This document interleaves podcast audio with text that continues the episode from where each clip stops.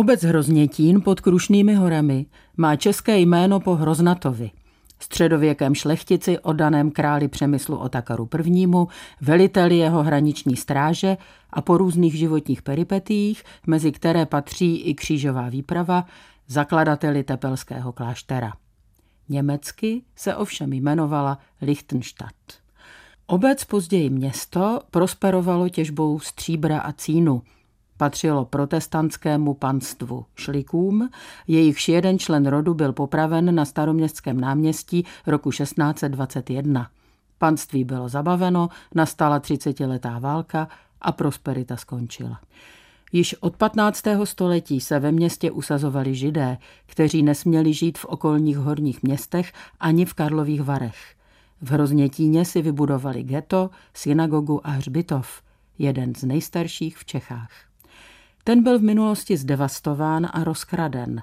Na zastavení naučné stezky se dokonce píše, že jeho brána se dnes nachází na soukromém pozemku. Člověk nechápe, proč to ten soukromník nevrátí, vždyť mu to nepatří. Kolem hřbitova vede nově upravená, označená a informacemi vybavená stezka až k vyhlídkovému altánu. Na jednotlivých zastaveních se člověk dozví věcné informace o přírodě i o svatých místech během času nastavěných kolem cesty.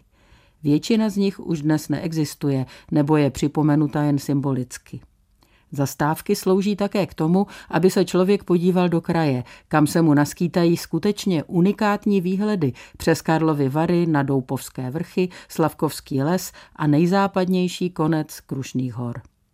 A také na uhelné elektrárny a na chemičku. Přitom si také uvědomí Krušnohorský zlom, geologický úkaz, z něhož vyvěrají karlovarské teplé prameny. Zastavení jsou však zajímavá i literárně – na většině z nich je napsána pověst, která se k onomu místu váže. Jedná se o krušnohorské, původně německy zapsané legendy a pověsti, které přeložila a pro účely cedulí na stezce působivě zkrátila a převyprávěla Zdeňka Čepeláková. Nejtemnější a nejstrašidelnější z nich se váže k Flašnerově skále, pod níž stojí zrestaurovaná kaplička, která má místo geologického zlomu před temnými silami chránit. Procházka zimním lesem umožňuje průhledy do krajiny. Holé stromy člověka uklidňují, že zde se nejedná o smrkovou monokulturu a tento les, že snad v boji s kůrovcem nepadne ani v příštím suchém létě. Horské javory jsou v tomto čase jako rostlé dřevěné plastiky. Zvětralá stěna geologického zlomu je jakoby obestavěna skalami, které jsou z tvrdého kamene a erozi odolávají. Na jedné z nich stojí kříž a u něj krutá pověst o lesním dítěti, které mělo oči divé zvěře.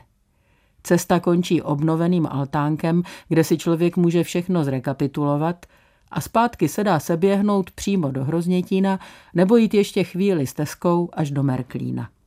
Zvolíme-li druhý způsob, provází nás šumění řeky Bystřice, hluk vlaku, který dole projede a v údolí se můžeme odat průzkumu někdejších hydroenergetických staveb, z nichž jedna, malá vodní elektrárna, pokud si dobře pamatuji, dodnes funguje.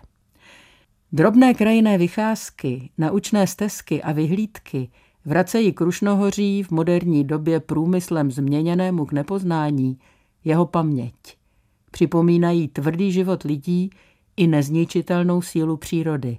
Vedou k zamyšlení, což se člověku svištícímu posjezdovce na lyžích asi nestane.